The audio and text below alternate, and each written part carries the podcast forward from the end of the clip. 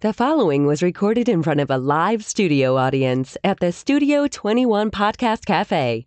This is the United Podcast Network. Oh, yeah! This is the Cigar Authority, Have uh, you any imported cigars? the authority on everything cigar in and out of the cigar industry. It's time to light light 'em up. Smoke if you got got 'em. It's time for the Cigar Authority. I got a fever, and the only prescription is more cowbell.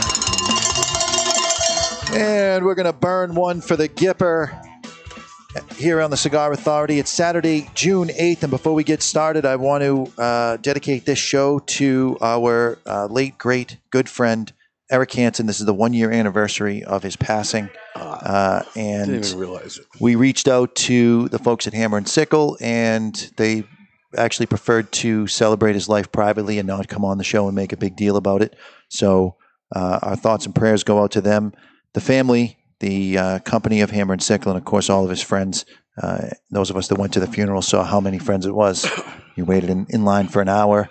And uh, almost like you couldn't leave because there were so many hugs. So, dedicating this show to our good friend Eric Hansen, Newer and even older cigar smokers ask us all the time how do you taste those tastes? Or where do you come up with those wacky flavors when you're smoking cigars? I did some research and I'm prepared to dive in to how the palate works and how you might be able to get the flavors out of your cigars in the future. All that and more today on the Cigar Authority. And you're listening to the Cigar Authority now in its 10th year, making it the longest continually running cigar podcast. Awarded the Ambassadors of Cigars by Cigar Journal Magazine. Awarded the Top 10 Educational Podcast by Podbean four years in a row. The Cigar Authority is the most listened to cigar podcast in the world. Cigar radio at its finest. I guess we could argue that. And the Cigar Authority is a proud member of the United Podcast Network. You can catch the podcast on demand anytime or on our daily blog at thecigarauthority.com. And Jonathan, did you write these show notes? Some of them. You got a problem with my spelling or something? Yeah. Palette. And I found it funny, like I sent him the show notes for my half of the show, which is just bullet points Did I misspell that? that I'm going to be reading so I can read my own typo. He spelled pallets like the wood that stuff is stacked on. well, that's what I'm, that's what we're going to taste like. well, give the expert on tasting wood. There could be. Barry All right. starting I wish Dave was here. That deserved the bell. Thank you. There you go. All right. So today, uh, believe this is part of the care package, if I'm not mistaken. We are smoking the Perdomo Champagne Epicure.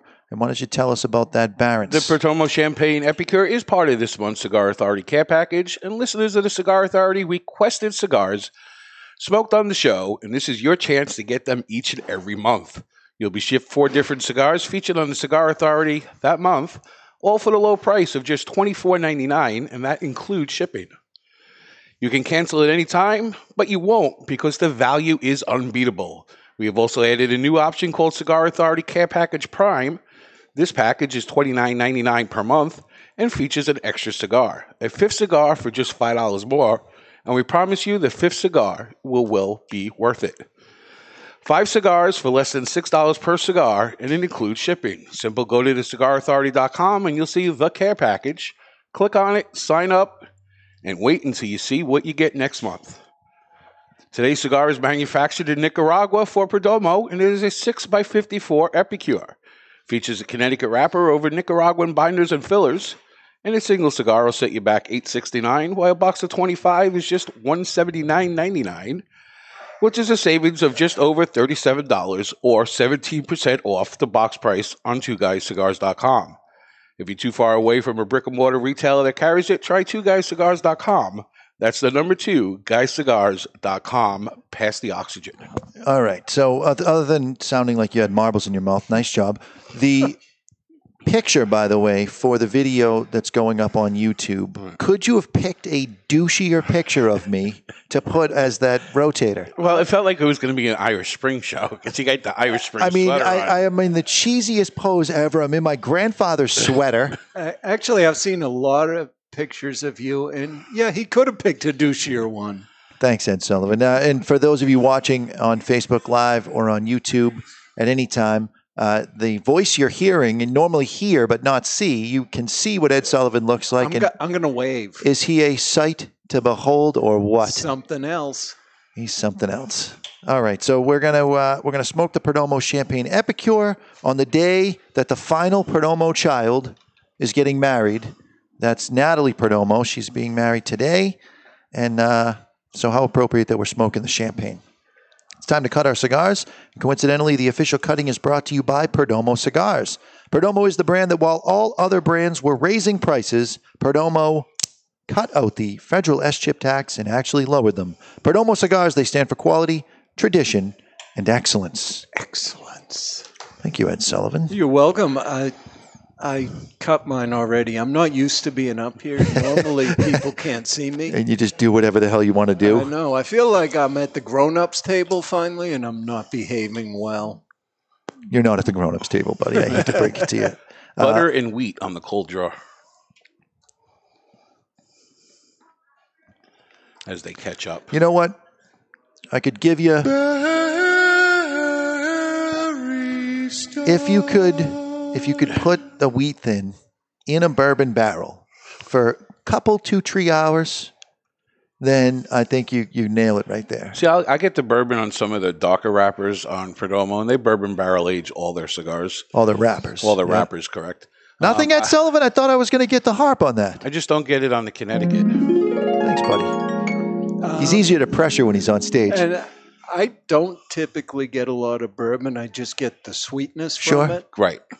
You know, maybe a hint. Uh, I want to say a big thank you to By all the way, those. whose idea was to put the fat guy right in the middle? Like, I'm the focal point right now. We both we were arguing over. Well, I want to sit next to Barry. No, I want to. You all need lives. we made a shit sandwich, is what it is. and uh, just so you know, he and I are the bread. Yeah, I kind of figured that out. Uh, big thank you to all those who like and share our podcast, especially those who also subscribe on YouTube. It helps us a lot. We really appreciate it. In our studio audience today, we have Joe Quisenberry, who uh, has flown up or driven up. I didn't. I didn't get the uh, how he got here, but from Atlanta, Georgia, came up because he literally had nothing else to do on his vacation. And I asked, he has no relationship to Dan Quisenberry. And be you two jabronis know nothing about sports. You have no idea what I'm referring to. Is he a baseball player? He was a sidearm pitcher for the Kansas City Royals. yeah, I still don't care. but he's not related to him, is he? No, All right, so All it doesn't matter. Thank you for bringing that up. no problem. Because I know somebody out there was going, I wonder if he has any relation to Dan Quisenberry. No one, no one was thinking that. Okay, we're going to light our cigar today with the Margaritaville edition of the Vertigo Stealth Lighter. This is a single action lighter, meaning you press the button down, the lid pops open, and the three jets come to life. You've got the patented Vertigo big ass tank and a not so easy adjustment at the bottom. You're going to need a tool for that, but this lighter holds its flame height extremely well. So once you adjust it and get it set, fill after fill, it holds that setting. It's a great lighter for $34.99. And again, it's the Margaritaville edition of the Stealth series by Vertigo. And since I'm lighting a Perdomo cigar, I'm going to light the cigar in Perdomo's way. So if I can have that camera again, Ed Sullivan. So I got a lesson from lighting cigars by Nick Perdomo. What he says to do is you want to seal the wrapper to the binder only.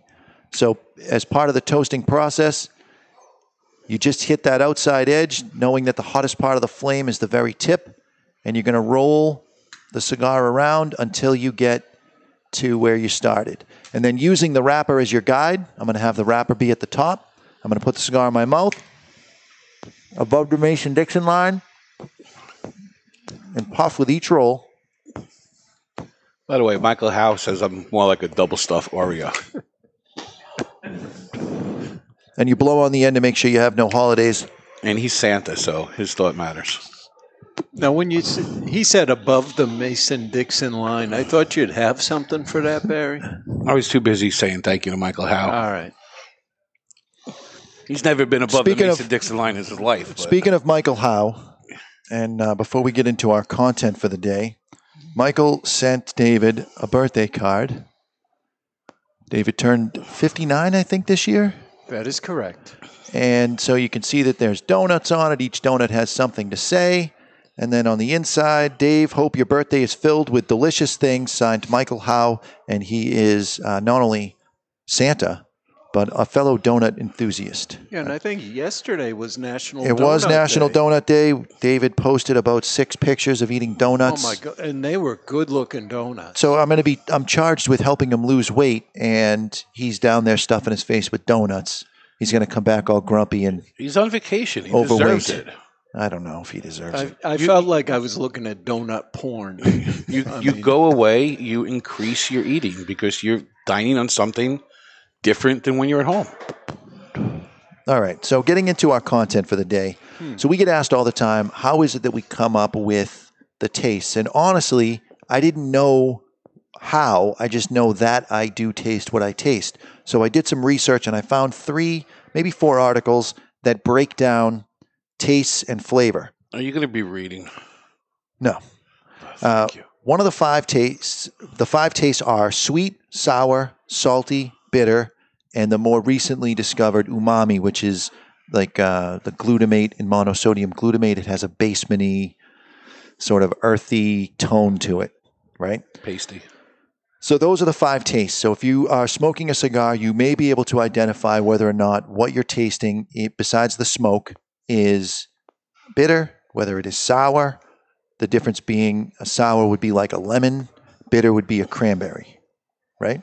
Thank you, Captain Obvious. Okay. Not everybody might know that. Everybody salty obviously is salty. sour. Sweet is obviously sweet, and then umami is that basement taste. So uh, just on those five tastes, Um, Jonathan, can you give us a, a better example? People don't usually taste their basement. uh, soy sauce would be another example.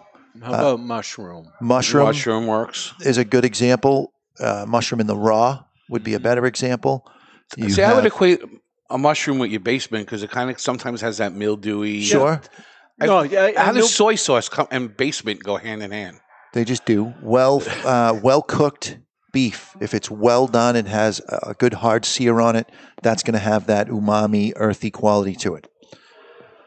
So, in re- doing the research, I found out that the tongue map that we've all grown to know and love is completely wrong. In an article written by Stephen D. Munger, who's the associate director of the Center for Smell and Taste and professor of pharmacology and therapeutics at the University of Florida, wrote an article for the Smithsonian Magazine. And he says everybody has seen the tongue map, that little diagram of the tongue with different sections neatly cordoned off for the different taste receptors sweet on the front, salty and sour on the sides, and bitter in the back. It's possibly the most recognizable symbol in the study of taste, but it's wrong. In fact, it was debunked by chemosensory scientists, the folks who study how organs like the tongue respond to chemical stimuli, long ago. The ability to taste sweet, salty, sour, and bitter isn't sectioned off to different parts of the tongue. The receptors that pick these tastes up are distributed all over, and we've known this for a long time. That makes sense because I usually get salty on the tip of my tongue, not on the side of my tongue. So I thought I was just wired wrong. You are. You're welcome. Yeah, you probably saw the map in school when you learned about taste. So, where did it come from? That familiar but not quite right map comes and has its roots in a 1901 paper by German scientist David P. Hanig. Hanig set out to measure the thresholds for taste perception around the edges of the tongue, which he referred to as the taste belt, by dripping stimuli corresponding to the salt, sweet, sour, and bitter tastes in intervals around the edges of the tongue. It is true that the tip and edges of the tongue are particularly sensitive to taste, as these areas contain many tiny sensory organs called taste buds. Hanig's research never tested for the now accepted fifth basic taste, umami, the savory taste of glutamate, as in monosodium glutamate or MSG. The tongue map, if the tongue map were correct, one would expect sweet receptors to be localized on the front of the tongue and bitter receptors restricted to the back, but this is not the case. Rather, each receptor type is found across all taste areas of the mouth. Despite the scientific evidence, the tongue map has burrowed its way into common knowledge and is still taught in many classrooms and textbooks today. Now we know how we taste what we taste. It's time to drill into what the difference is between taste and flavor. Now, Jonathan, is this the part you weren't going to read? I thought I was reading well enough, no one could tell. I was, oh, I was, I was, I was just curious because Barry asked, you said no, and I lie to Barry all, All the right. time. I mean, if I want to read, I'll go to the library. You're not reading. you know you won't. and and you have the whole second hour to deal with. So just shut up and study. Our tongue can identify five types of taste: umami, the musty, earthy component; salty, bitter, sour, and sweet. If the focus of your smoking is just what's happening in your mouth, you'll be missing out on 100,000 possible flavors. So essentially, if you close off your nose, you're going to restrict yourself to just being able to taste those five tastes. And when we get deeper into this later on, we're going to kind of develop how to include your sense of smell into this because taste is one thing, smell is another thing, and then you have flavor, which kind of combines the two. So we're going to get deeper into this? Yeah, you, More reading. you're not enthralled? No, I am. Okay, good. Good thing I had some Red Bull before we started. If you held your nose and closed your eyes and ate chocolate, you may not know exactly what you're eating. Without your sense of smell, chocolate just tastes sweet or bitter, depending on how much cacao, is that said right, is yes, in it? sir. Uh, if you've ever tried to enjoy a meal with a head cold, you know how much your sense of smell adds to flavor. Flavor is more than just odor and taste, it also includes texture and temperature, and even includes the sense of pain, which is what you get from capsaicin and chili peppers. Put it all together, and you have the ability to discern 100,000 different flavors. That's a lot of flavors. It's a lot of flavors. So, speaking of flavors, what are we getting on this cigar? Tobacco. I'm getting a little bit of saltiness, Okay. and I'm getting a little bit of bitterness. I haven't learned how to discern the flavors yet based on this article, so that's what I'm getting as of now. So do You know how I sometimes call you something, Ed Sullivan? Yeah. He's that thing now. Well, just a point of clarification: should I hold my nose while I taste this? No, and then- taste whatever you taste, and we'll get into. That's the why behind it, uh, as far as the taste. So if people are focusing on what's happening just on their tongue, they're going to miss the boat. The other thing that, I, as I was starting to study this, maybe two months ago, I realized that your flavor tastes, what you end up tasting when you smoke a cigar, the first thing is smoke. And what I have found is if I go a couple of days without smoking, my palate is too clean to be able to get into the flavors because all I taste is smoke. So there's something to drinking black coffee, for example, which can muddy your palate a bit, and smoking a cigar first and then smoking the cigar that you're looking to pull the flavors out of. So maybe start your day off with something less expensive and then move into the more expensive cigar that you're going to enjoy later. To get on back on the flavors and not be a total wise ass, I'm getting a definitive salty sunflower seed off of this cigar. It's actually so you're picking up salty, sweet from the sunflower seed. Mm-hmm. I'm not getting any bitter. And then as far as the pain component, there's a little pepper on the on the tongue. No, I don't got a lot of pepper on this. I will disagree on that one. I'll go white pepper. Okay. I'm not giving you black pepper. I didn't say that. black pepper. I just said pepper. All right.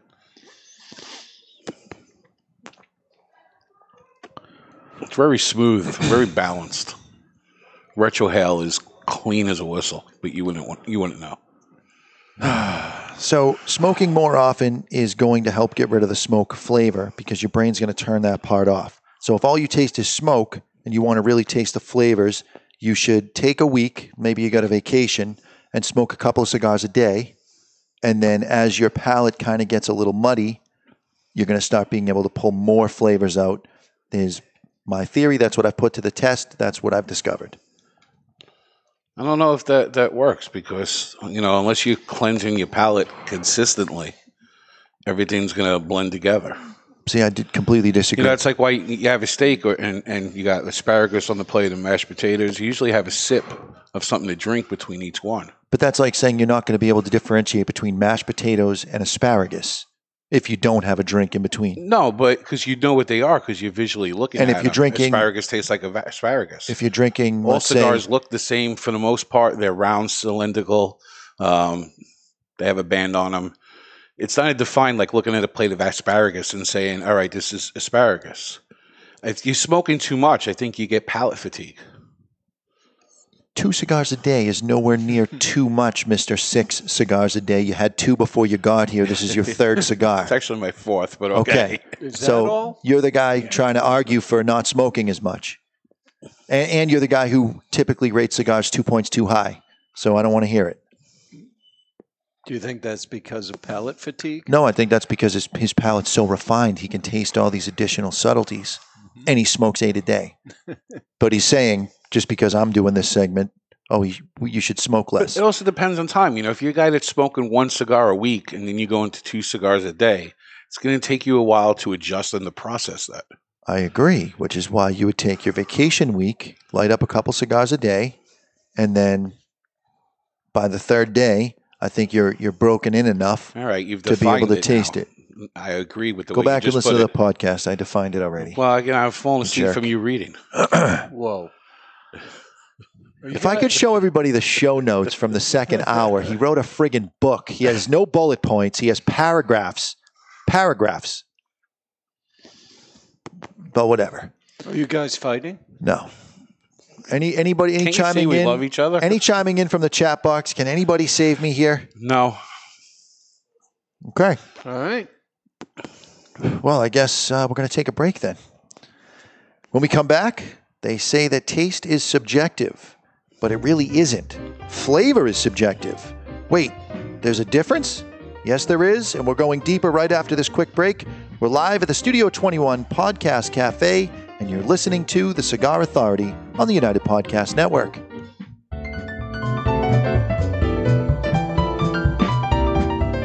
To some, tradition is a catchphrase. To us, it's a guiding light.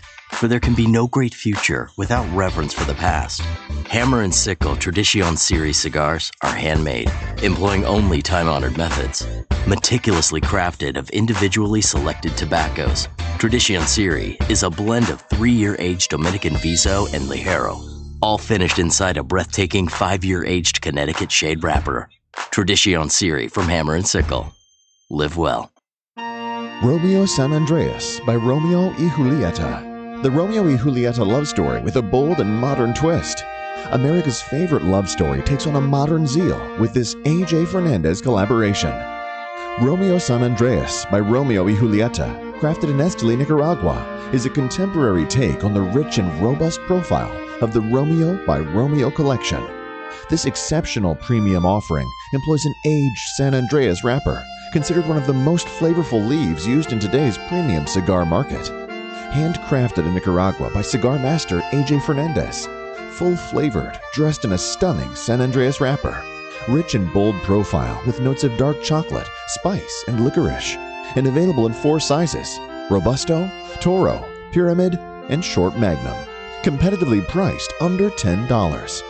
Romeo San Andreas by Romeo y Julieta. The Romeo y Julieta love story with a bold and modern twist.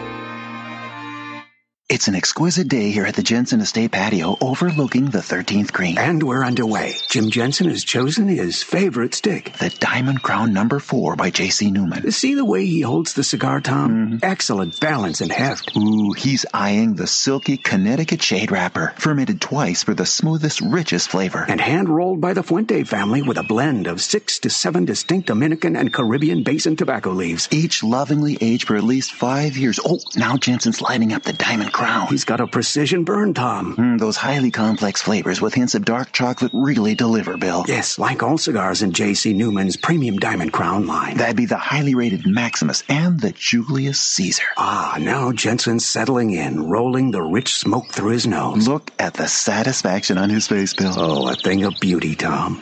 Experience the premium Diamond Crown brand by J.C. Newman at select retailers or Diamond Crown Lounge near you. Find us on Facebook at J.C. Newman Cigar Co. or visit diamondcrown.com. I want to talk to you today about my friend Glen Case from Kristoff Cigars. I've known him for many years. Glen is a very nice guy, one of the nicest guys in the industry. Always friendly, always happy. So when I heard his brand Kristoff was pissed off, I was surprised. Kristoff cigars have always been known as smooth and rich, and the pissed off Kristoff is just that. But there's something else happening here. A natural San Andreas wrapper, the binder Indonesian, and the filler Nicaraguan. And like Glen Case, the cigar starts off sweet, but then it gets pissed off. And like Bruce Banner, you don't want to piss off Glen Case about Kristoff cigars. Or do you? Expect some spins and a nicotine kick. Strap yourself in for a ride. Pissed off Kristoff is deceivingly strong. You've been warned. Sold in 10 count boxes, four sizes including Churchill, 6x60, Robusto, and Corona Gorda. The hottest new brand is the Pissed Off Kristoff. Take it for a ride. Since 1964, Padron Cigars have had the same mission. With over 50 years spent to create a perfect cigar, and more than 100 years to create a perfect legacy, the Padron family understands the significance of time. Padron delivers only the finest handmade complex cigars with the flavor of the Cuban heritage, out of which the Padron recipe was born. The Padron mission is simple exceptional quality of their cigars and not the quantity produced. As a vertically integrated, family owned company, personal attention to every detail is taken in all steps of the tobacco growing and cigar making process. Padron Cigars. They give you, the cigar smoker, the confidence that each cigar is the same. Perfect. Padron Cigars. Handcrafted since 1964. I want to tell you about my friend Jochy Blanco, a fourth generation Dominican cigar maker known for growing tobacco and producing highly acclaimed cigars for other people. As some things stay the same, other things have to change. Finally, Jochy's factory, Tabacalera Palma, has produced a cigar that not only belongs to the factory, but pays homage to the cigar rolling room known as La Galera. The La Galera Connecticut blend is special, using an Ecuadorian Connecticut wrapper surrounding a Dominican blend of Piloto Cubano, Criollo 98, and a varietal that Jochy named T112. With exception of the wrapper, Jochy grows all of the La Galera tobaccos himself and carefully watches over every step. The flavor smooth, but still offering plenty of flavor in all sizes, paying homage to the people and tools used in the factory. Now for the amazing part. La Galera, Connecticut has a suggested retail price ranging from $4.95 to $6 and has been awarded the Cigar of the Year by the Cigar Authority. La Galera, Connecticut, creating their own version of the Connecticut cigar because they demand more. This is George Padron from Padron Cigars. You're listening to the Cigar Authority on the United Podcast Network. And we are back. And I feel like we covered enough to understand the five tastes that everyone has. And we're going to introduce our sense of smell now and find the flavors. Welcome back to the Cigar Authority. Quick shout out to my man, Tom Duggan from the Paying Attention podcast. And this is a little reciprocity. He gave me a solid shout out saying that he doesn't really like cigars, but he enjoys my contribution to the show. Hmm. Yeah, he left us speechless. He doesn't like you much, Barry. It's all right. I don't like me much either. Um, I don't know if uh, we kind of briefly mentioned Dave's book when it, because he was pretty excited about it last week, but he didn't really give it the just deserves. It's called David versus Goliath. You can go to davidgarofalo.com and find it. That's D A V I D G A R O F A L O dot com. And, if you'd uh, like to order it, some of our members of the studio audience have ordered it and they got it signed by David, which is the best because he hates signing autographs. So if you buy the book, be sure to bring it in. Uh, it doesn't matter if what type of store you have, if it's a retail operation, this is the book that you need. I know that we've used these promotions in the store, and I can tell you that they all work. And it's now a bestseller on one of the sites that sell. Correct. Their BookBaby has it listed as a, uh, a bestseller, and uh, the picture I saw looked like it was the number one book for that week. So Yes. it's uh, it's cranking in units, which is pretty awesome. Good for Dave. All right, so you and I go back and forth all the time, Barron's, about Retro retro hailing and how I don't do it, but I'm still able to pick out the flavors. And when you and I agree on a flavor, it's not like I can't taste it. And sometimes I'm tasting something you don't taste initially, and then you retrohale and you get it.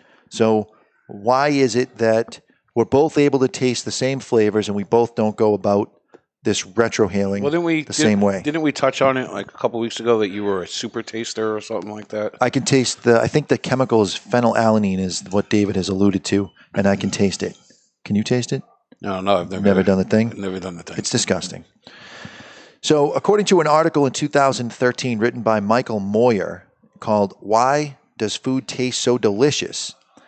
As we interact with what we're tasting, in this case cigar smoke, a little air is forced up the passageways in the back of the mouth where scent receptors in the nasal cavity detect thousands of volatile chemicals that add up to complex flavors. This retronasal olfaction, as it's called, has almost nothing to do physiologically with the act of sniffing. Your brain knows where the smell signals are coming from, whether it's through your nostrils or from your mouth, and in the case of the latter, it ropes them together with the signals from the taste buds. Retronasal olfaction produces a completely unique sense, neither smell nor taste alone, but a hybrid that we'll call flavor. So, do I retrohale the smoke? No, but I do push in a in a bit of a chewing motion. So if you wanted to try this at home, you take a puff. And to me, that's the most important thing. Like peop people have asked, how do you do it? How do you taste it? And the number one thing that I could tell somebody is sometimes just doing that chewing motion will trigger the brain into taste. blow it out. and then with your mouth closed, if you chew a little bit, you make that chewing motion, you're going to push what's left on your palate back and forth up over through this in a in a forced retronasal olfactory. And up in those sensory areas is where you're going to catch the flavor. Different flavors are going to come to different people depending on what you've eaten. If you have a uh, more Mediterranean lifestyle, and th- those are the kind of foods that you eat. The smoke, any of the smoke flavors that fall into those categories, you're going to pick up. You might, one person might pick up olives, where another person that eats black licorice all the time might pick up black licorice. So, d- what you eat, Yeah, you can only equate it to what you know. Correct. So as we learn to separate flavors, uh, what we're tasting into flavors, our brain will connect them to something familiar, food flavors. As we smoke a cigar, the first thing to be aware of are the first five main tastes. When you're ready, like I said, you simply take a puff, blow it out, and then identify which of the basic tastes you're experiencing, whether it's umami, salt, bitter, sweet, sour. This is going to give you a framework, and, and this is only if you care about being able to taste a more in depth flavor in your cigar. So you identify what you have. So we have on this cigar a little sweetness. Agreed. There's a little hint of, um, now I'm deeper into the cigar, there's a little bit of bitter going on, Agreed. and very, very subtle salt. Agreed. In the first third or in the first light, there was more saltiness. It's it's subsided a bit. It has subsided significantly. So from those places, if I go into my chart, I just wrote down a bunch of things that would be that we could pull up on, let's say bitter. So we're getting a bitter sensation. Would we say that it's bitter from a chocolatey standpoint, more of a citrus standpoint, more like a cherry, tart cherry, cranberry kind of bitter? I, I would say it's more tart. Tart like maybe a cherry.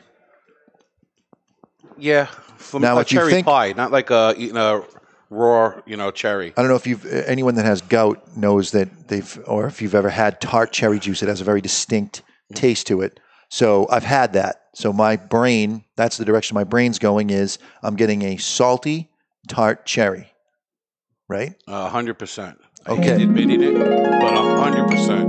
Now, if it was me delivering this on the Cigar Authority the way I would deliver it, I would say, here's what you do. You sprinkle, you first you break open a cherry pie, you sprinkle a little bit of salt in there, and then take a bite.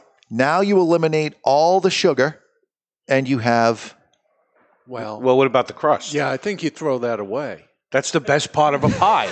you don't throw away the crust. Well, You throw away the cherries. You just I- eat the crust. I, I mean, from a taste perspective. Do you remember Entenmann's pot cakes and pies? course. The coconut custard pie. My mom would buy the coconut custard pie, and there'd be no crust around the pie because I would go in there, open it up, break off a piece of the crust, and she'd go to have a piece of cake at night, and she'd be yelling at me because there's no crust on the edge.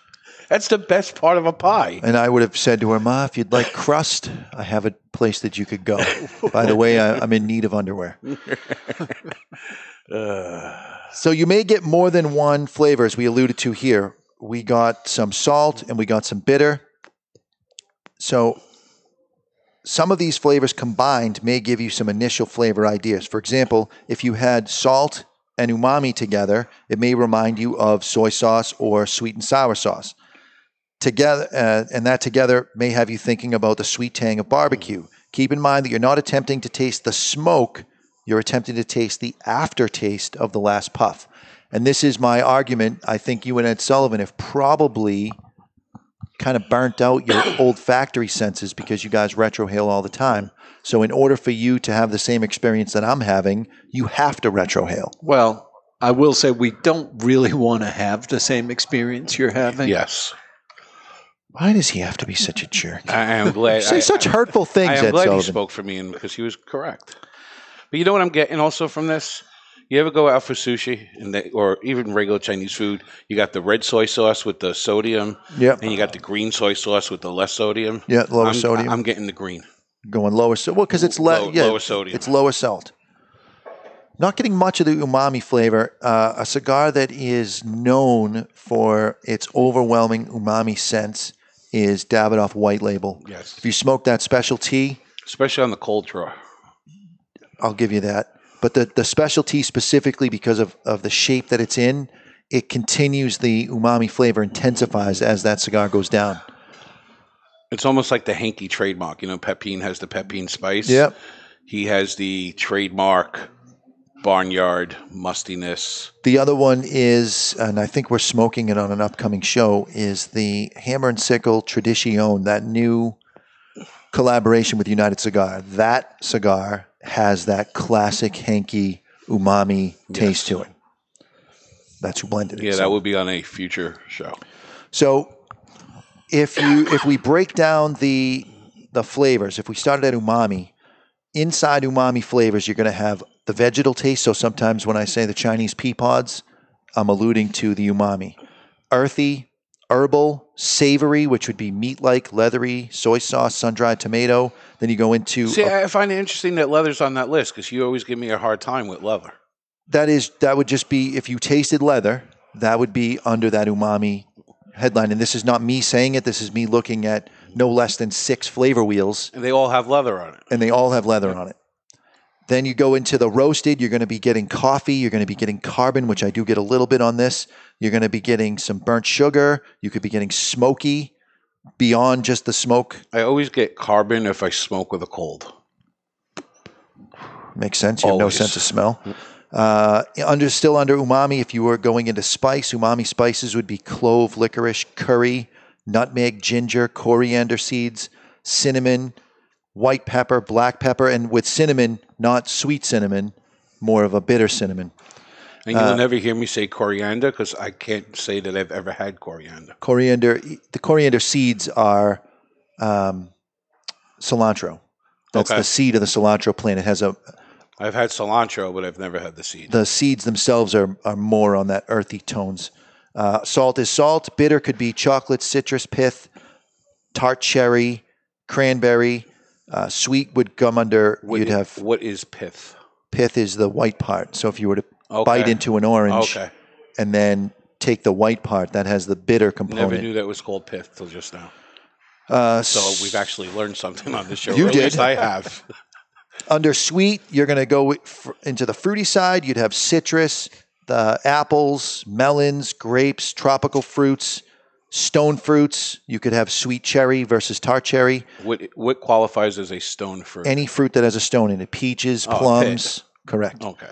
Uh, berries or dried fruits, and then sour. If you went into the fruity aspect, you'd also you could repeat citrus, apple, melon, grape, tropical fruits, stone fruits, berry, and dried fruits. So, what you're looking for, if you're looking to pull taste out of a cigar, is identify which of the five tastes you're experiencing, and it can be multiples. And then it may be helpful to have a flavor wheel handy so that you can start at those five senses, those five tastes, and then start working your way toward flavors. Often, and as I've done to Barry many times, and he's done to me, somebody says a taste or you read a taste, and then it kind of wakes your palate up Right. more than just tasting it. Because sometimes tasting, if if you were to light up a Yeah, uh, when, I, when I first started reviewing cigars, back in 99 or 2000, in the beginning, I used to keep a flavor wheel handy because it helps. Yeah. You know, you know it's there. You can't quite put it. You see the word, it triggers it. That's what it is. So I, th- I think that the flavor wheel is a better way than using food because of, as we experienced last week, if you're tasting, let's say, a Padron 1964, which has an overwhelmingly chocolatey component to it, if you eat chocolate, the chocolates are going to cancel themselves out. So Some people prefer complementary flavors, though.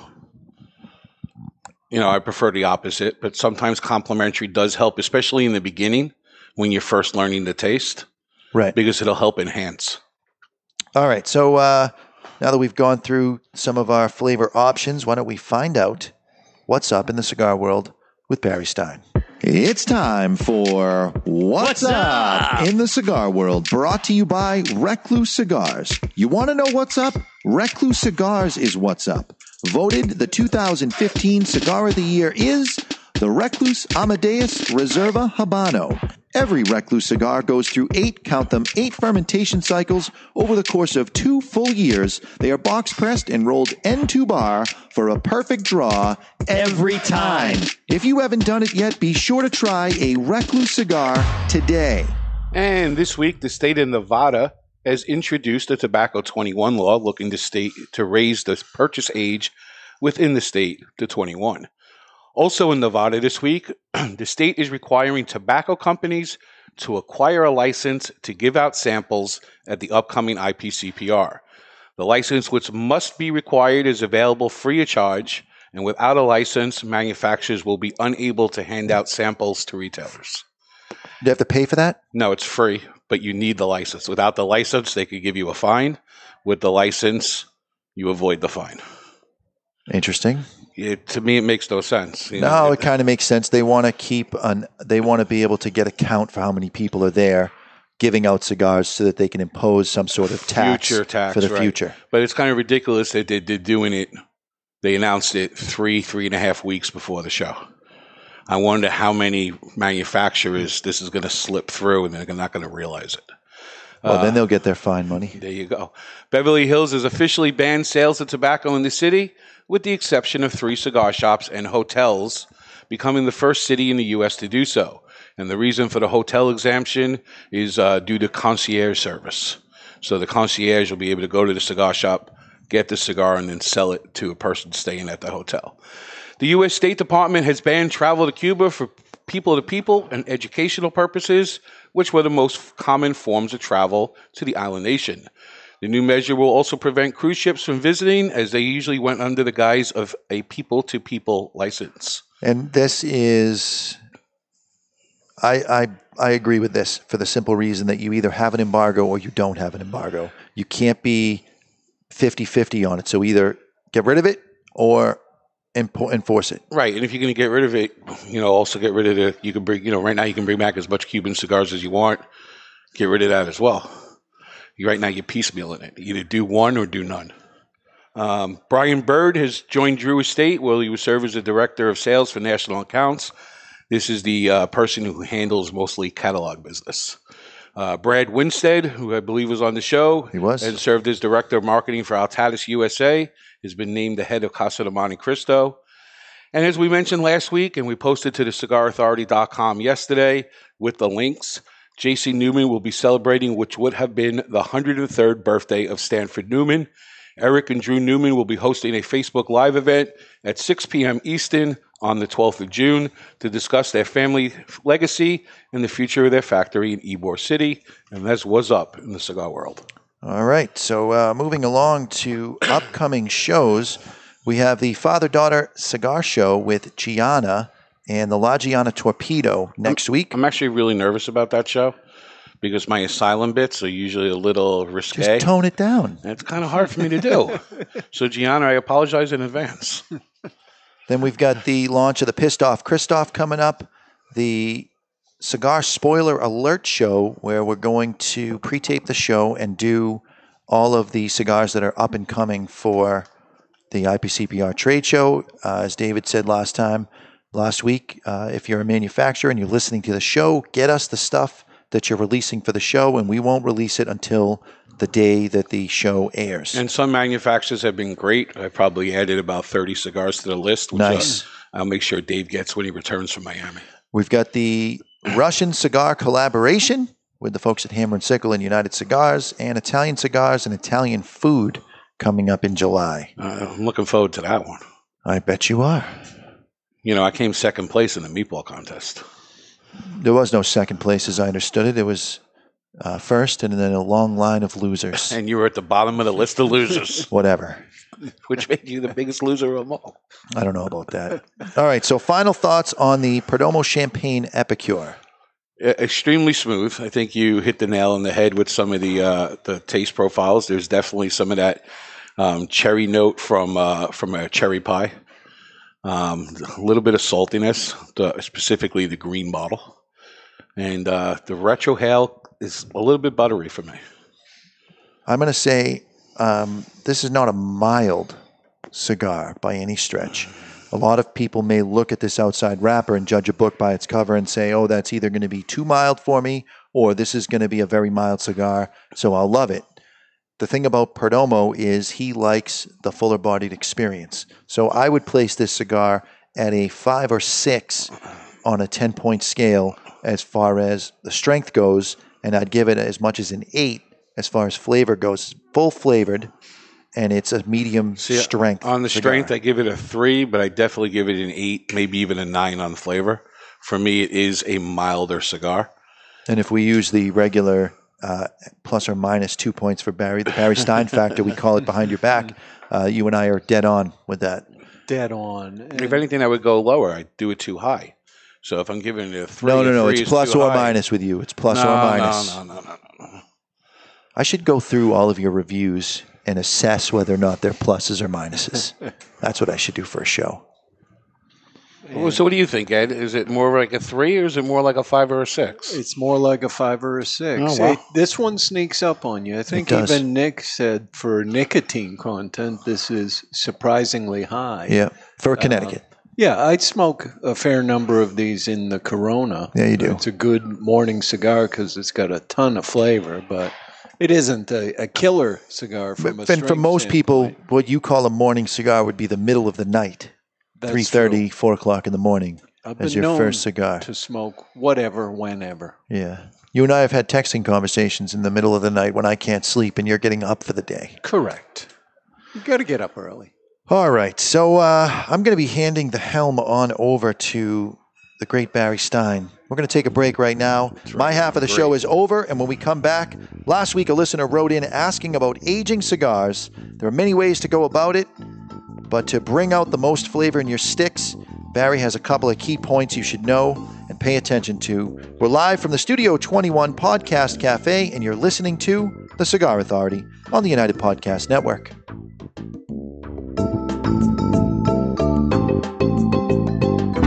Stepping into the aging room has a new meaning at Aging Room Cigars, as Rafael Nodal has traveled to Spain, where the idea for Aging Room Solera was born. The Solera method of aging has been used for centuries in the making of wine, sherry, brandy, and rum. The method mixes different vintages, allowing them to age together. For Aging Room Solera, Rafael takes several tobacco vintages and puts them in bales, where they age together for another 12 to 18 months. This allows the tobaccos to marry for a longer period of time. At the end of the aging process, Aging Room Solera becomes a balanced and complex cigar with a fantastic price point. Aging Room Solera, it will have you calling for an encore. In a time where humidors are overflowing and retailers' shelves are on the verge of buckling, there is one brand that stands out amongst the rest. Sereno Cigar Company offers four distinct blends the Connecticut, the Medio, Maduro, and Maduro XX, all aged to perfection. Crafted at the La Corona Cigar Factory in Esteli, Nicaragua, each artfully crafted blend comes to life by the experienced hands of master blender Omar Gonzalez Aleman and industry veteran Anthony Sereno. To create this this masterpiece, a combination of hand selected filler tobaccos from the fertile soils of Esteli and Jalapa are aged for over five years and then draped with a luxurious wrapper leaf to bring you an endlessly complex and majestic experience. A post roll aging process of two additional years allows the blend to marry, creating unmistakable and ever changing tasting notes that tantalize the palate, leaving you anticipating each and every drop. Visit serenocigars.com for a list of retailers, and you can always find Sereno cigars available online at twoguyscigars.com. Sereno, a majestic cigar aged to perfection. You've heard us talking before about the best cigar magazine in the world, Cigar Journal. You want to know what makes Cigar Journal the best cigar magazine? Cigar Journal covers every angle of the cigar world, from exclusive stories and features, insightful interviews with industry power players, detailed cigar reviews, and of course, all the latest news and reports surrounding premium cigars. We're telling you, you will be impressed. Cigar Journal has stunning images, explanations of cigar science basics. This is the magazine for any cigar enthusiast, or better yet, passionado. Cigar Journal covers cigars in the US and around the world and is printed right here in the USA. You owe it to yourself to discover the world's best cigar magazine. Cigar Journal. Available at your local cigar retailer and on the web at their new website, cigarjournal.com. That's cigarjournal.com. You're listening to The Cigar Authority on the United Podcast Network. Let me tell you a little bit about the Rocky Patel 15th anniversary cigar, or what they call the three-peat. Crafted in Rocky's boutique Nicaraguan factory, the 15th anniversary was released in 2010 to commemorate Rocky Patel's 15th year in the cigar industry, and it impressed right out of the gate. The Robusto and the Torpedo both scored 93 points in Cigar Aficionado, while the Toro and Corona Gorda both notched 92 points. The Rocky Patel 15th anniversary is a robust cigar with notes of toasted spice, roasted coffee, and almonds. Rocky Patel himself has referred to his 15th anniversary as the decade on steroids. The 15th anniversary has also been named to Cigar Aficionado's top 25 cigars of the year list on three separate occasions. Rocky's only brand to accomplish the three-peat. Rocky Patel's 15th anniversary, Rocky Patel's 15th anniversary, Rocky Patel's 15th anniversary. The La Galera Habano uses a classic wrapper on a staple cigar for a classy company. Hi there, this is David Garofalo of the Cigar Authority, and I want, no, no, I need to tell you about La Galera Habano. The La Galera Habano is an authentic cigar elaborated with the hands of the best cigar rollers of Tabacalera Palma in the Dominican Republic. Blended around an outstanding, flavorful Ecuadorian Habano wrapper, the Dominican grown Corojo binder, and the filler made up of Piloto Cubano, Criollo 98, and Piloto de Oro, creating a medium to full bodied, attractively consistent, and aromatic smoke that envies no other. I love this cigar. Have you tried La Galera Habano yet? Well, what are you waiting for?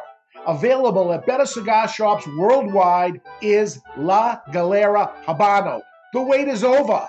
La Galera Habano. Justo and his father Julio Eiroa are continuing the tradition of growing authentic Corojo and now bring you Aladino. Aladino is a true old fashioned cigar, pure authentic Corojo grown in the Eiroa tobacco farms in Honduras from the original Cuban seed of Corojo. An Aladino cigar represents the golden era of cigars in Cuba, and after one light, this old school smoke will bring you back.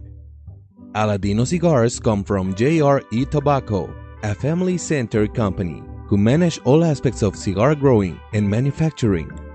This crop to shop operation is fully committed to providing you with quality and satisfaction. The premier Corojo grower in the entire cigar industry is Julio Eiroa, a tobacco grower and master cigar blender who personally guarantees that Aladino will provide you the opportunity to enjoy the true authentic Corojo taste. Take this journey and be part of history in a cigar smoking experience like no other. Aladino. This is Eric Newman from the J.C. Newman Cigar Company, and you're listening to the Cigar Authority.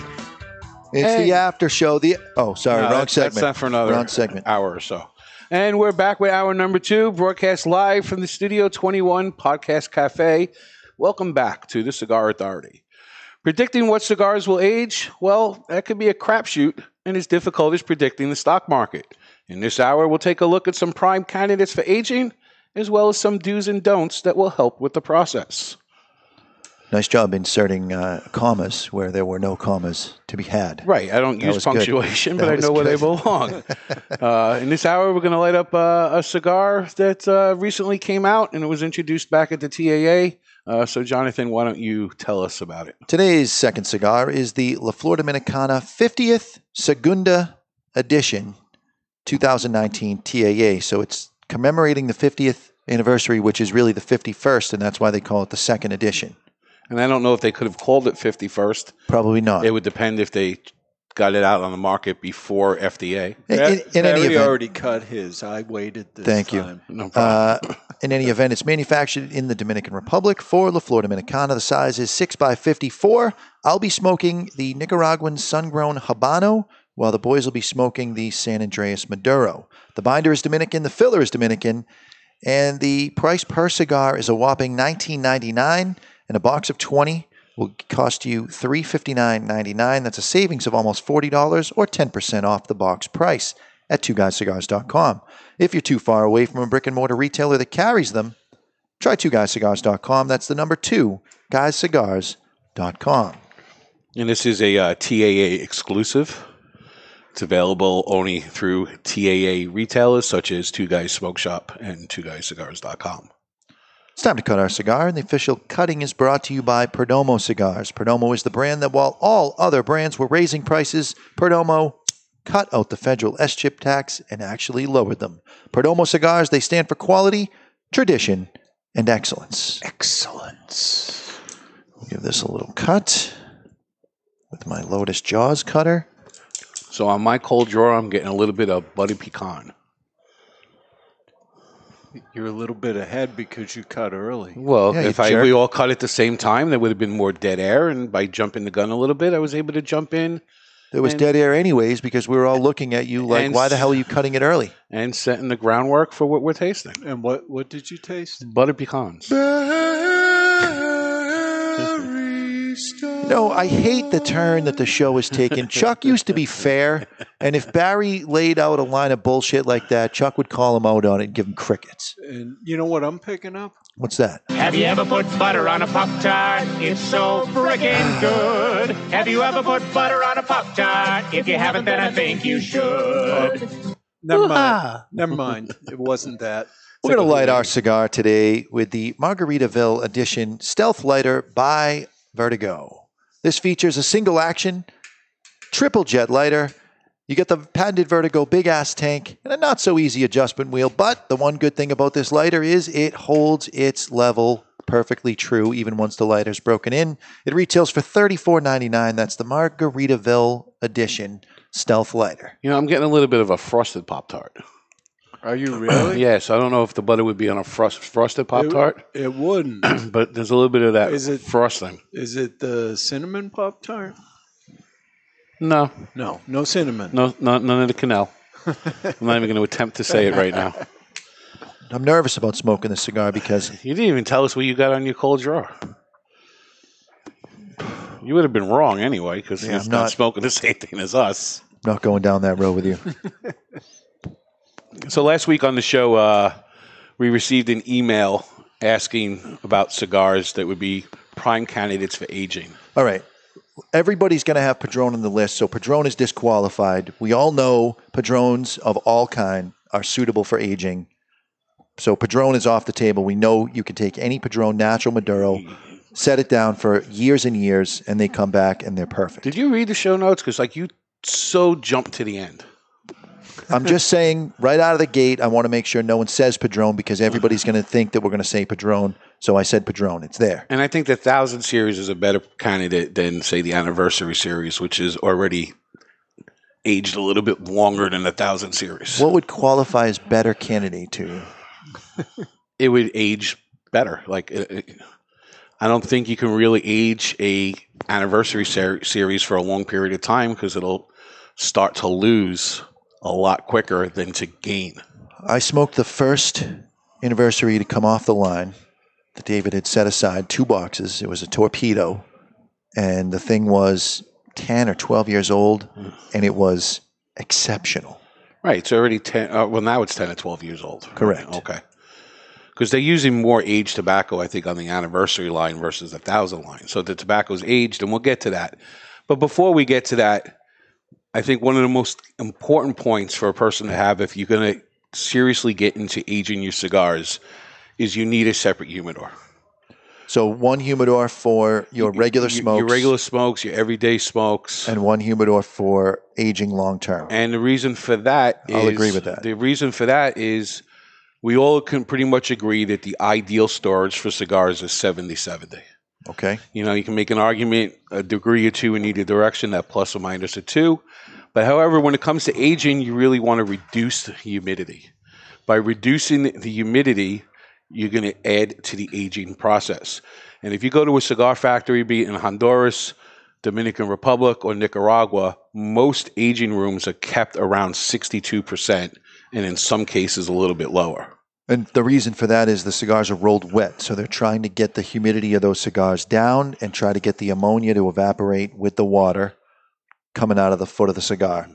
The one thing I'm going to say to you is that based on some new information that I got with a conversation with Nelson Alfonso, who has a very specific aging process, that the key is in bringing the humidity up to 70% and then allowing the humidity to fall below that 62 down to he takes his down to 45 so what happens eh, and the cigars are all capped so right around where the band would be around the cigar the primary band you've got about an inch and a half to two inches of cigar and that's where the ammonia ends up residing so if you've ever smoked a cigar beyond the band you may notice that some of them ones with lesser less aged tobacco in them start to get a little bite, you get a little sting in the back of your throat. This is where the ammonia pocket is in most cigars. So, in order to get that ammonia pocket out, you hydrate the cigars up to 70%, which activates the tobacco and gets the transfer of oils to happen between the tobaccos that are inside. And then, as you dry that out down to 45%, the moisture leaves, but it takes with it the ammonia and starts to pull it out of the center of that cigar. And then you rehydrate it again, and it inflates and breathes in, especially if you're aging something in, uh, in Padron's case, a cedar box, a Roa, a cedar box. Now you, you aging in the box, it's a whole different ballgame. Right, and I think aging in a humidor is key. You don't really want to use a cooler door for aging. You want to you want to be able to get some of that cedar into play. Um, and then the next question is: Do you, do you buy one or two cigars and you age them, or do you buy a box? Christian And- Eiroa has been quoted, and he has a sign from his company that says, "Buy it by the box, kid." And the most End important quote. and the most important reason for that is, let, let's say you're taking a brand. We'll use La Flor Dominicana since that's what we're smoking. Sure. Um, you're going to sit on them. You're going to age them. You're going to drop down the humidity. You're going to bring them down to 62 if you're going to get as as more in depth or almost as crazy as Nelson Alfonso because he does it to the extreme. You're going to uh, eventually you're going to take it from the 62 humidor and you're going to put it into your 70 humidor and you're going to let it start to absorb some of the moisture from the humidity and light it up. You want to be with a box, you'll be able to tell is the cigar optimal at this point? Is it starting to lose flavor? Is it gaining flavor? You'll have you'll have many different samples. You'll that you have many pull from. different samples. So at the point where it might be starting to lose a little something, that's when you want to start smoking them. Now, I've got a very large humidor at home, not quite on the same level as uh, what I would imagine Ed Sullivan has, but what I do is I have my cigars in the box that I'm going to age, and I take them. Now that I've learned this from Nelson, I'm taking the, the cigars that I want to drop the humidity down out of the humidor for two months, and then I'm going to put them back in the humidor. I have the, the bottom of the box labeled, and I'm putting them back in the humidor for one month, and then taking them out for two months and back in for one month. And so, whatever wood the manufacturer chose to store those cigars in for shipping, it's going to affect the flavor of the cigar the way the manufacturer has it set up. And also where you live plays into that. Like we could get away with that here in New Hampshire, where it's never really that humid. taking a cigar out of the humidor, live it in Miami, it's going to totally different experience because it's always 100% humidity. But in your house in Miami, you have this thing that they invented years ago called air conditioning. It's still more. and you can drop the it's humidity. still wetter than it is up in a I'm sure. drier climate. I'm sure. I mean, dr- trying to dry box a cigar in Miami is, is difficult. And sometimes you'll dry box a cigar. If a cigar is a little too wet, you're having a hard time keeping it lit. Um, it's not burning right. There's too much humidity in the cigar. At that point, you want to reduce So maybe the, room you store your cigars in, you have a dehumidifier. There you go. Or even in a closet, which is usually cooler, or a basement. They don't have many basements in, In Miami. No, they do not, because it's all swampland. Um, then the next question is the age old argument Do you age your cigars in cello, or do you remove them from the cello? If it comes in cello, you leave it in the cello. And something that I didn't do in the last segment, if it's a manufacturer that really has true cellophane, the one way you can tell is you take the cellophane and you start set it on fire. And if you get the aroma of burning wood, which I do off this Perdomo cellophane, then you know that it's real cello and it's breathable. And if you get the smell of burning plastic, that is a um, petroleum based cellophane, which David's allergic to, by the way. Um, his hands break out. If it's petroleum based cellophane, it's not as it's not as breathable. Right. That that's how we test it. We just hand them to Dave and see what the reaction. Does he is. get a breakout or See, not? now when it comes to your everyday smokes that you're going to keep in the 77 humidor, I say leave it as the manufacturer shipped it. They came in cello, you leave it in cello. But when it comes to aging, if you walk into any factory, any aging room in any factory, the cigars aren't in cello.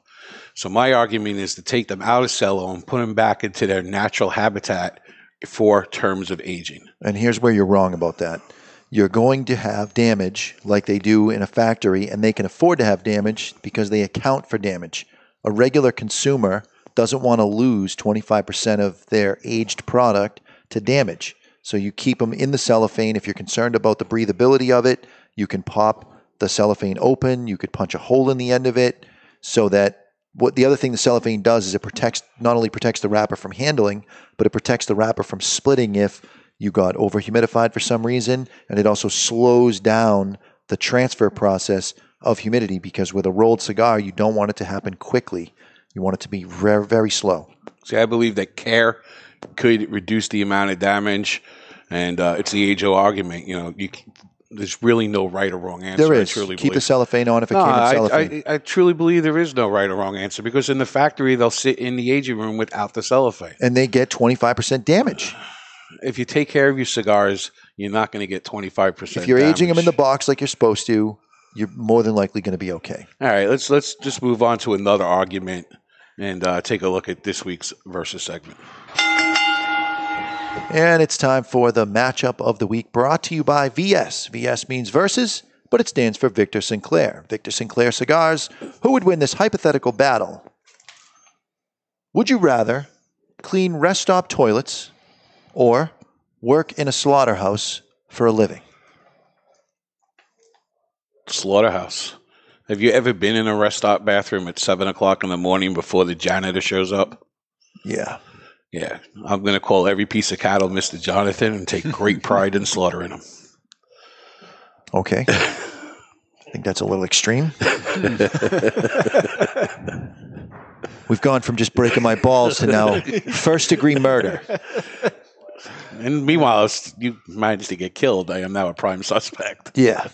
Ed Sullivan, what say you? I'm going slaughterhouse. I don't know how I feel about the transfer of blood from one animal to another. We just watched the hot zone, the wife and I, and with the pathogens being able to jump from one species to another, this would make me very nervous. So I would just suit up and I would deal with the poop. Huh. can wear a respirator. so you could wear a respirator in the slaughterhouse, and you're covered in the, the rubber, the apron, the gloves, the boots. You know an awful lot about this, Barry. I plead the fifth. Yeah, I'm cleaning bathrooms. Cleaning bathrooms. And the proper way to kill somebody is with a Cadillac, but that's another story. Well, uh, listen, in the slaughterhouse, I can smuggle some good eats out of there. You're not going to get that in the restaurant bathroom. Have you ever killed an animal before? Hunting. Okay. Does that count? Yeah, that's slaughtering. You, Well- you'd rather clean a dirty bathroom than do that. Shooting a squirrel with a pellet gun is hardly slaughtering. Uh, semantics. Depends on your perspective. A mouse in a mouse trap, it's not slaughter. That's I'm not eating it. Nor am I touching it. I get tongs and I take the, the tongs and pick up the mouse trap, throw the mouse trap and the tongs in the trash, and wash my hands thoroughly. Oh yeah, see, you got to go for the rat zapper. I guess. Uh, No, they go in there and then it electrifies them, and then you can just dump them. Yeah, but you still have to touch the trap. I'm gonna throw the trap away, so I'll just No, no, this is a plastic enclosure. I'm not touching it. Then I have to throw that away and the tongs that touch the trap. I Yeah, can't. but the mouse is dead in there. All you're touching is plastic. What if he touched the outside? I don't want anything to do with it. I'm not even a germaphobe, but just something about mice that freaks me out. Hmm. Okay. Moving along. And when you're going to age a cigar, it's important to know the type of tobacco that you're aging. Know the, what the cigar consists of, and if you're smoking a cigar, say like an Atabey or a Byron, that's already significantly aged, it doesn't need additional aging. If you age it, the chances of you going past that window are far greater than if you take a cigar that does not have age components. I am going to take the opposite argument, big surprise. Of course. That you don't really have to care what the tobaccos are specifically, other than you need to care, you need to care what the strength is. If you start off with a very strong cigar, at the end of let's say ten years, you're going to end up with a cigar that drops down a little bit in strength into the medium, medium plus range. If you start off with something mild, let's say uh, Aladino Connecticut, you're not going to reap much benefit from making that cigar much milder. Uh, if we were to stick inside La Flor Dominicana, if you had their Suave line, you're not going to benefit from aging that long term. You won't if you were going to age La Flor Dominicana. This one, it, it's kind of kicking my ass. I'm uh, an inch in here, and I would say this would benefit for me, anyways, by having some additional age to tamper that strength. Well, you jumped the gun. A, a cigar that's Ligero laden or a cigar that has a thicker wrapper will age better, or thicker tobaccos in general. A Connecticut cigar is a thinner wrapper. It's going to lose some of the strength a lot quicker. But you could take something like the Perdomo that we smoked in the first hour, and you could sit on that for a year or two, That is a thicker Connecticut. and you could smooth that out. You could take uh, Intemperance, his Connecticut line, and you could get that to smooth out a bit. You could really see the benefits there. It's not so much the tobacco as it is the strength, I think. And the internal components on an intemperance are a bit of a higher priming. But the outside wrapper is, is a little same. bit thin, but it comes down to knowing your tobacco. Heavier, stronger tobacco will age But you don't have to know the seed strain that they put in it. Is my point. You just have to know: is it stronger? yeah, a is it a- milder? A, cigar that's built all on seco isn't going to age as well as a cigar that's built on a higher priming. It's already mild to begin with. if you- As it loses the strength, it's going to lose some of its flavor as well. But if you ask a regular consumer, how much seco do you think is in that cigar? They're But not going to be able to answer How that. much of the regular consumer do you really think is taking part in aging? I know a lot of people that don't give two flying you know what's what's in the cigar. They just know they buy their boxes and they sit on them for a year or two, and that's it. They're buying for the future, which is what I'm starting to do. Really? I am. And which cigars do you have right now as a prime candidate? My number one cigar I, that I would say I probably smoke the most of is the Aladino Corojo Reserve, and I've got a box of Toros and a box of Robustos that I'm currently dry boxing. I'm running my So you're making my AC. argument right now for me. Well, I don't know what the components are Yeah, inside. you do. You know it's a stronger cigar. You- That's you- my point. You know that it's a heavier, uh, a heavier wrapper, a Right, thicker but I don't. I couldn't tell you what the wrapper is or what the No, components but, are. you, but, but I'm not saying right. I, I understand that But. I'm not saying the Corojo, but strain. I'm saying the types of tobacco. A stronger, Just cigar- stronger. and stronger. Generally, We're saying the same thing. It it's generally equates to a higher priming. We're saying the same thing. It's authentic Corojo. You just worded it weird, where you said you have to know the tobaccos. Really, you just have to know the strength. Is it strong? Suitable for aging? Is it get so medium plus? It's suitable fight. for aging. Yeah, I never Is said it the mild? blend of tobacco. Smoke it. A milder cigar will take far less aging than a stronger cigar. Won't age as well. I'm with you there. So we're smoking the Flor Dominicana 50th Anniversary Segunda Edition, TAA 2019. Thoughts? a lot smoother than what I expected. I was expecting a little more in your face, kind of a pepper bomb that I get from some of their stuff. And this is, there's a slight hint of spice, more along the lines of a sweet cinnamon than on the white pepper side of things. And having smoked both, the reason why I suggested the natural is I figured it would be more in your comfort zone. It's amazing how the change of wrapper changes a cigar that much if you didn't know Is that the only thing that's different between these two? to my knowledge from what's been told to me the only thing that's different is the wrapper Then I might have been okay with the Maduro if it, they're the same The- the- strength. this the- is this is an eight in strength. the the san andres is a bit earthier there's some coffee notes um, a little bit more pepper especially on the olfactory nice i learned something in the first hour um, the real retro nasal olfactory. but it's a it's a little bit more coarse compared to the natural This is smooth. I gotta I gotta hand it to those guys at La Flor Dominicana. I don't know whether it was Litto or Tony that worked on this, but home run. Very good. So, so just a little bit rougher, you think, Barry, in terms of it's not as refined a flavor. It, it's I wouldn't call it rough, but it's not as smooth or uh, refined as the natural.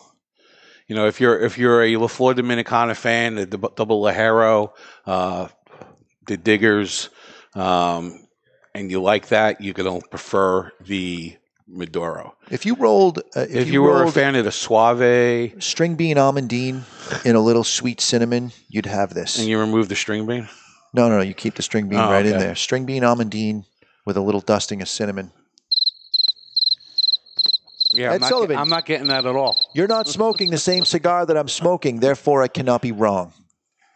I'm making an, a, an Hashtag, educated assumption. I'm just saying. And on our argument, I think the Maduro would be a better candidate for aging versus the natural. If you were looking to smooth out those high points. And that would be the point of aging, in my opinion. All right, let's take a break. And when we come back, we will put our necks on the line and suggest some cigars we think are perfect for you to age. You're listening to the Cigar Authority on the United Podcast Network.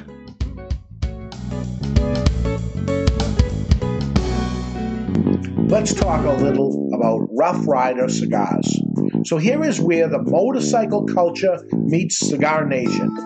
This badass looking cigar uses the name Rough, but delivers a smooth as silk ride each and every time. Even before lighting one, you can't help but notice its sweet like honey flavor. Smooth and creamy, resembling slightly sweetened butter. Outstanding. The Rough Rider cigar is so beautiful in so many ways. We're talking a premium cigar, imported, long filler cigar, but wait till you hear the price. Every cigar is in the $3 price range. That's right. Even the Churchill in the 6x60, every cigar is in the $3 price range. Rough Rider cigars. There's nothing rough about Rough Rider except the name. Rough Rider Cigars. The following message is brought to you by Drew Estate.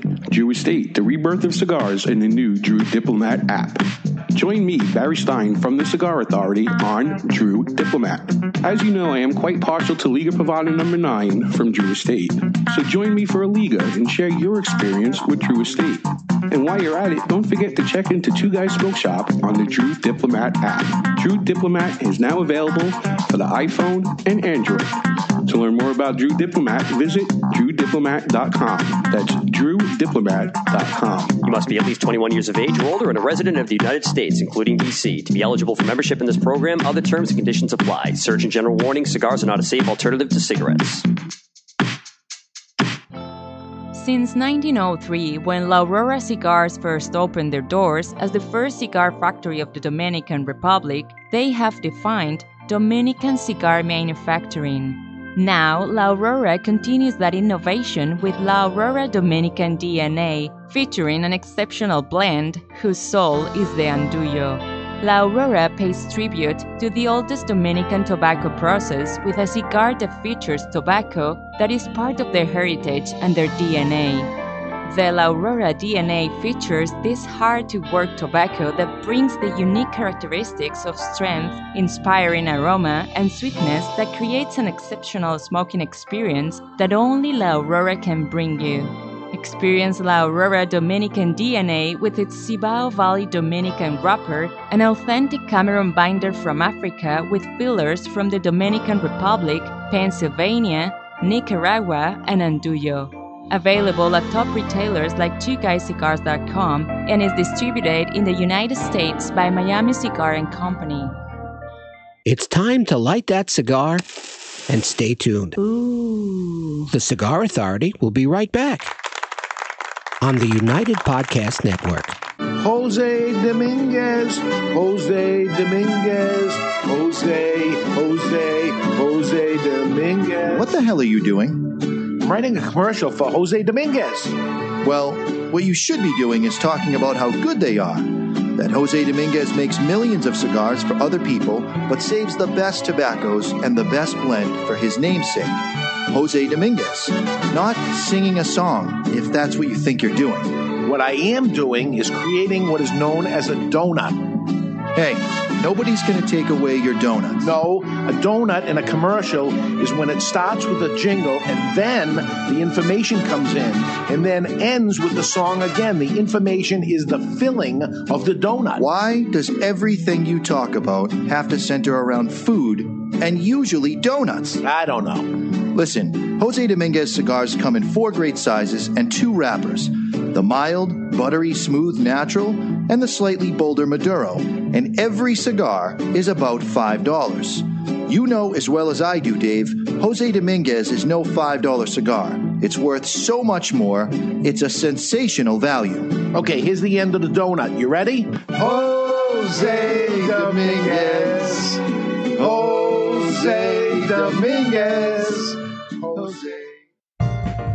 Legendary brand opens a new chapter in its storied history with the H. Upmann by AJ Fernandez.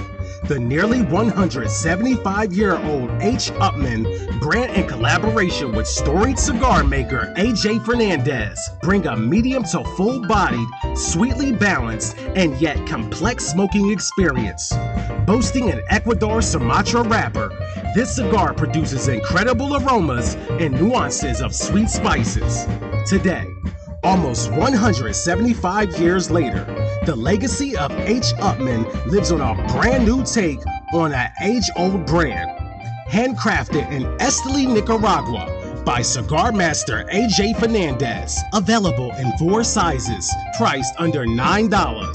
A legendary brand opens a new chapter in its storied history with the H. Upmann by AJ Fernandez. This is Mr. Jonathan Carney with La Flor Dominicana Cigars, and you're listening to the Cigar Authority. Stop, mister, anything. And we're back and we're smoking the La Flor Dominicana 50th Anniversary Segunda Edition. And we're being joined by Joe Quisenberry. And you're listening to the Cigar Authority. That's right. Joe, you're uh, hailing from Atlanta, Georgia, Yeah. and you literally had nothing else to do, so you swung by and paid us a visit. We appreciate that. That's an honor. Thank you for having me here. what? Uh, where do you fall on uh, on aging? Um, yes. Uh, so I, um, you know, I keep my cigars around 65, 66. I'm down in Georgia, so a little bit more humidity down there. But, um, you know, I get the box, and you know, after about six months, I'll take one out of the box and smoke it, and you know, after six months in- increments, as it starts to kind of back off a little bit, like you were saying on flavor, then uh, I'll start smoking them quickly. So you're buying boxes for the future. You're not buying boxes to smoke now. Both. So what what would you say you, if anything, what would you say you, you buy and you smoke right away? Um, I would say I do. Uh, I, I I cover the spectrum. I'm more of a full fuller body type, you know, cigar. But um, uh, Padron's really good. You've already said that. Yeah. You know, for for the future. Uh, so I have those in there for aging. And then I just try some other stuff and see how it works out. Sometimes it doesn't work out, so you got to smoke them quicker. Agreed. Agreed. Nothing wrong with that. And. Jonathan, you mentioned that you uh, you you're currently aging the Aladino Corojo Reserve. Correct. Is there anything else that you're currently aging? I would say everything in my humidor, I split my stuff up between the stuff that I'm going to age. So everything that's in the humidor, I'm aging. I unplugged the humidifier. But as far as those Aladinos, I wanted to get the thing cracking, so I just took them out of the humidor completely because I don't want the ambient moisture of the other cigars raising the humidity in that box. So I'm going to let those calm down, and when everything gets down into the 40s, I'll put the boxes in. I'll be able to start everything back up together. Now, have you ever bought a box that say, let's say you bought a box in 2016 and you aged it and it aged beautifully, and then you bought another box in 2017 and that didn't age as well. The one cigar that. that. stands out is way back in the day, Essentia, and they made a big mistake putting the date on the outside of the wrapper. So the 2008 was exceptional, and the 2009 was a little flat. It was it was still a good cigar, but it wasn't great. So the 2008 was much more cedary. There, w- there was so much more going on, and that got better and more refined with age. Whereas the 2009 was a little flat to begin with, and it just kept flattening out. So I ended up just smoking through them. And this is why I said earlier that it's a crapshoot because I've done it with Tatuaje, and Tatuaje, back in the near the beginning of their existence ten years ago, those cigars aged beautifully. A lot of the newer stuff that's been coming out the last couple of years, I noticed hasn't aged as well. So as the variety or the uh, the crop changes, um, doesn't necessarily mean that it's going to stay the same in terms of aging. All right. Why don't we uh, hear the Don Raphael offer of the day brought to you by Don Raphael Cigars? Everyone's got a price. Would you do this? And if so, for how much? Today, the offer is $10,000. You steal a car from a car dealership and elude capture for 36 hours. Your legal fees, fines, and restocking fees for the car would be paid, but you'd be on your own if any damage happens to the car. If you get caught, your fees and all that stuff would still be paid for. You would just get no money. $10,000 to steal a car from a dealership. If you don't get caught, you don't go to jail. There's no guarantee you go to jail either way, but your legal fees are paid. 10,000. 36 hours? 36 hours. I'd be tempted because I think if you steal it on Christmas Eve, Be careful, I might have an angel investor. if you steal it on Christmas Eve and you return it the day after Christmas, it's pretty much 36 hours where nobody's really going to be looking for you.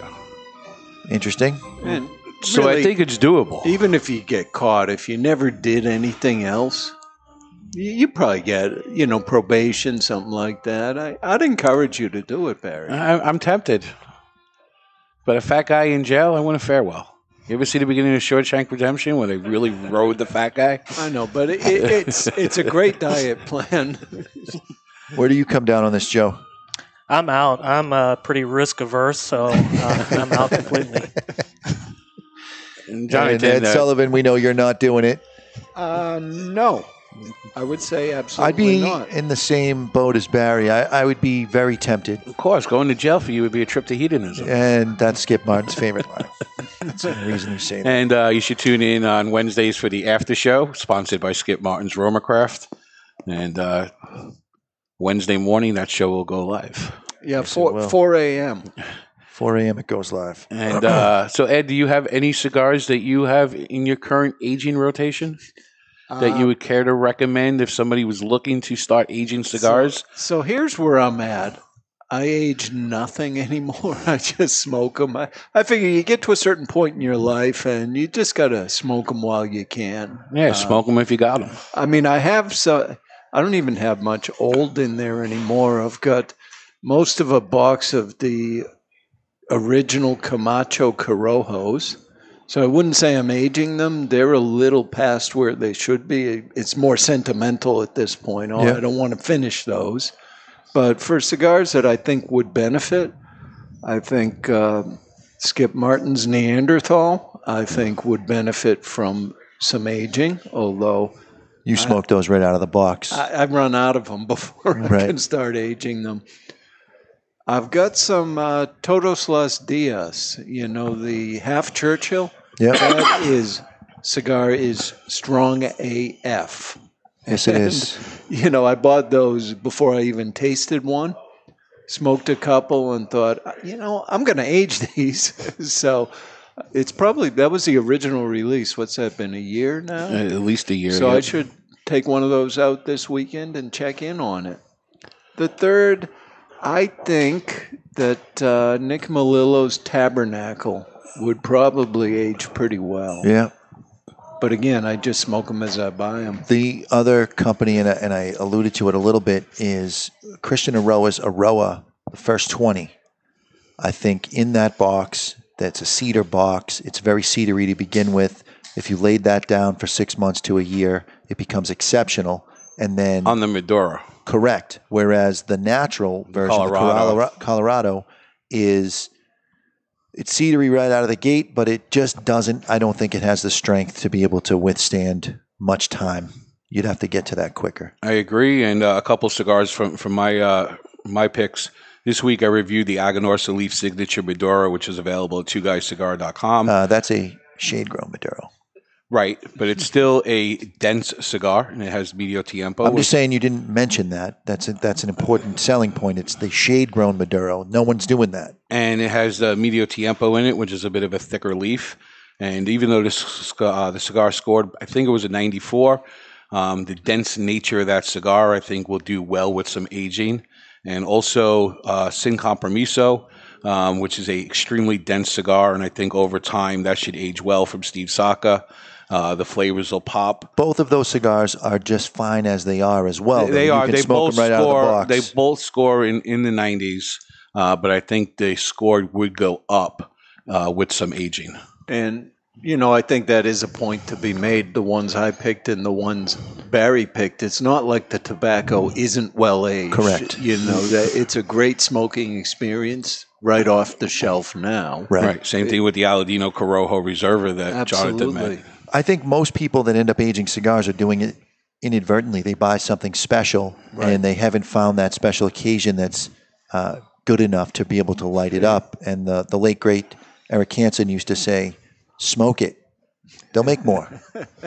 Unless it's something limited, No, smoke I, it. I understand that, but so many times when they make more, it's not the same as it was. Well, that's the that's a different argument. You're going to stock up at that point. Yep. And it's also important to remember that no matter how long you age a cigar, if the cigar wasn't good to begin with, it's probably not going to get much better. Yeah, old crap is all you end up Yeah, with. You got a crappy s- cigar and you end up with old crap. And that's the stuff you save for a barbecue and give to somebody uh, like Uncle Jim. And I think we often do the wine comparisons with cigars, and I think there are some similarities. You know, if you get a red wine, that's likely to age better and longer, a robust red, than a white wine. Yep. You know, so I don't know if your grandfather's Connecticut is the white wine of cigars, but that's not a cigar that you'd put aside for aging. Correct. I wouldn't put a Davidoff away for aging a regular Davidoff release, but you know, every now and then they'll come out with a special edition like uh, like the Chef's Edition, which has become a yearly release from Davidoff. A little bit of a stronger. It's not your traditional Davidoff. That might do well for aging, but like your Davidoff Thousand series, your your specialties probably won't age as well.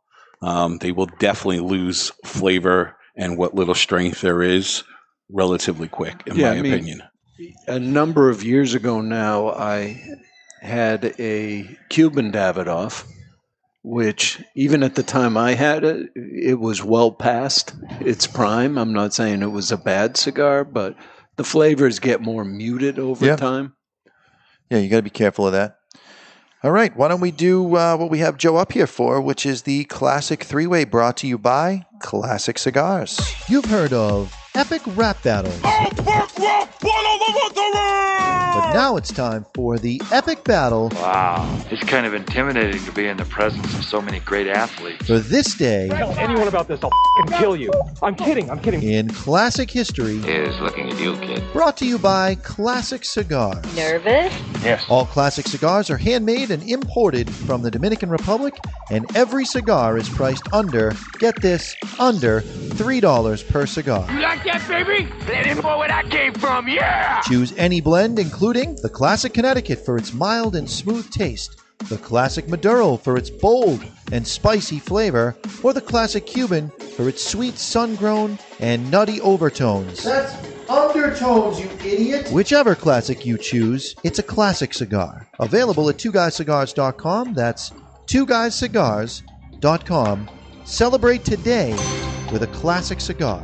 This uh, segment always makes me nervous because I'm always afraid I'm going to give away the answer. How, how many tiebreakers do there we are have? no tiebreakers, Ah. so you it's, we're just playing it straight. There's no such thing as a tiebreaker. Do you know how to play it straight? Did you uh, research? It's not it? funny, Joe. Did you research this, or this is Dave's? This is my research. So it's going to be a little off kilter. It may be. All right. First up is Sir Thomas John Wid- Woodward. Sir Thomas John Woodward. Anything. No idea. You might know him professionally as Tom Jones, the Welsh singer. His career has spanned six decades, from his emergence as a vocalist in the mid 60s with a string of top hits, including It's Not Usual, What's New Pussycat, the theme song from the 1965 James Bond film Thunderball, Delilah, Green Green Grass of Home. You know him, you love him. It's Tom Jones. What year was he born? And uh, since you're our guest, Joe, I'm going to let you go first. I'm going to go with 1921. All right. I'm going to go 1940. All right. And I had 1937. And as much as this pains me, it's Barry Stein. Two points. Well, he studied. Did he? No, you gave it away that his career started in the 1960s.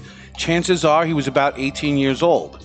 You deduct 18 from 1960, and then I always deduct 2 because of the plus minus 2 argument, and I came to 1940. Uh, makes perfect sense. Never mind. Prince Rogers Nelson. Major Healy? He went by his first name only, which was Prince. He was an American singer, songwriter, musician, record producer, actor, filmmaker, and once he was even a symbol.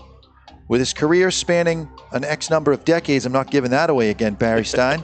Prince was known for his eclectic work, flamboyant stage presence, extravagant fashion sense, use of makeup, which I love, and wide vocal range. Little Red Corvette, Controversy, and Purple Rain are just a few of his hits. It's Game Blouses. What year was he born? And next up is Barry Stein. 1956. Says 56. Ed Sullivan. Wow, now I'm scared. I said 1970. Okay. Joe? I had 1951.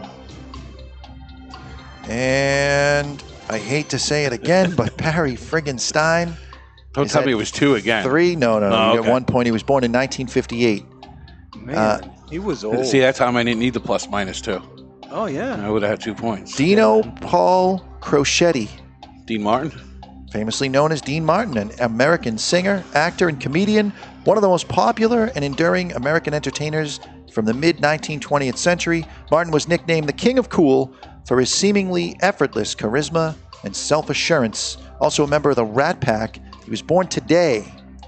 And we're up to Ed Sullivan. 1922. And Joe? I went with 1932. And I got 1929. I'm happy to say you're all over. He was born 1917. Barry Stein is in the lead right now with three points. I wish I had more questions. There's no way to catch him, but uh, Herbert Randolph Sugar, also known as Bert Sugar, the boxing writer and sports historian, recognizable by his trademark fedora and unlit cigar. He died March 25th, 2012. He also had a cigar named after him, the Bert Sugar cigar, made by the folks at JC Newman. Come on, guys. I can't make it that easy. What year was Bert Sugar born? And we're at uh, Joe again. 1947. 29. I had 1914. God damn it. Barry Stein takes it again. All right, Barry wins four to zero to zero. Barry Stein is the champion. Joe, you let me down. I did. You let me down. Ah. It's all right. It's not that easy being on this side, is no, it? No, it isn't. Yeah. You don't have the computer to be able to Google the answers and then feel like you got it right. I feel dumb. you are. You want to feel a little dumber? Yeah. I think it's time to step into the asylum. Yeah, it is. Is it really? oh my God! I wasn't even ready to step. in. They're coming to take me away, ha ha! They're coming to take me away, ho ho, hee hee, ha ha! To the funny farm where life is beautiful all the time. And I'll be happy to see those nice young men in their clean white coats, and they're coming to take me away, It's time for news from the insane asylum. Odd and sometimes historic news stories that are too insane to be true, or are they? Brought to you by Asylum Cigars. Take no prisoners. Asylum cigars are truly flavorful, medium bodied Nicaraguan cigars with sizes ranging from 4x44 to the absolutely insane 8x80 Asylum cigars. One foot on the brake and one on the gas. There's too much traffic, I can't pass, and that might be a good thing if you're a fan of hard rock heavy metal. According to a report by Auto Express magazine, the next time you're heading out on the highway, you are more likely to get into a car accident listening to fast paced music and guitar shredding as the average driver saw their speeds increase by 10 miles per hour and their gear shifting became erratic. If you want to be a highway star, the second worst music is classical, as it puts you in a steep, deep state of relaxation and it slows the reflexes. Drivers that listen to this music drive 15 miles per hour slower without realizing it, and they often missed traffic signs. According to the report, the best type of music is pop, and the song that performed the best with the proper speed limits and gear shifting was Shake It Off by Taylor Swift. I don't know about you, but I wouldn't mind shaking one off to her, and that's not Oh, only insane, God. it's asylum. You're welcome. Way to take it home, I guess. And I'm glad you read that one this week Yeah. because I know Gianna is a big Taylor Swift fan. So Uh, so we're smoking the La Flor Dominicana 50th anniversary Segunda edition 2019 TAA. Really simple, short name. Um, final thoughts, gentlemen? Listen, it's it's well constructed. The burn line is pretty friggin' true. A little flake on the ash, but I think uh, if you just set it down for a couple of months, that would clean itself up. I'm still getting a little bit of that cinnamon and vegetal component. Now, when you say set it down for a couple of months, you mean before you light it? Correct. All right. Not after you light it. So I'm near the getting close to the halfway point on mine. I got a little bit of that powdered sugar coating from a Necco wafer, uh, specifically the, the licorice one. Um, there's also a little bit of coffee notes and some earthy, some earthiness. I'll go with the earthiness. Um, I'm ignoring any licorice that's in there because I don't like that. and I do like this cigar. And Joe, you had lit up from the care package. You're a member of the care package. You were smoking the Perdomo Champagne 10th Anniversary Epicure. No pressure, but what did you get for And- flavors? and any, any thoughts on that cigar? Um, it was pretty mild. I, I, you know, in strength, I, I give it a four or five, and but a lot of flavor. You know, very good. And any thoughts on how well Jonathan read? Perfect. You did great job. That's my man. That's my man. You just redeemed yourself. All right. So next week, Dave returns from Miami. Uh, he's at the wedding uh, for Natalie Perdomo, and we're going to hear some of the details, I'm sure, as we're joined by Dave's daughter, Gianna, to celebrate Father's Day weekend. And if you've learned nothing more in the past two hours, remember to keep the lit end out of your mouth. See you next week.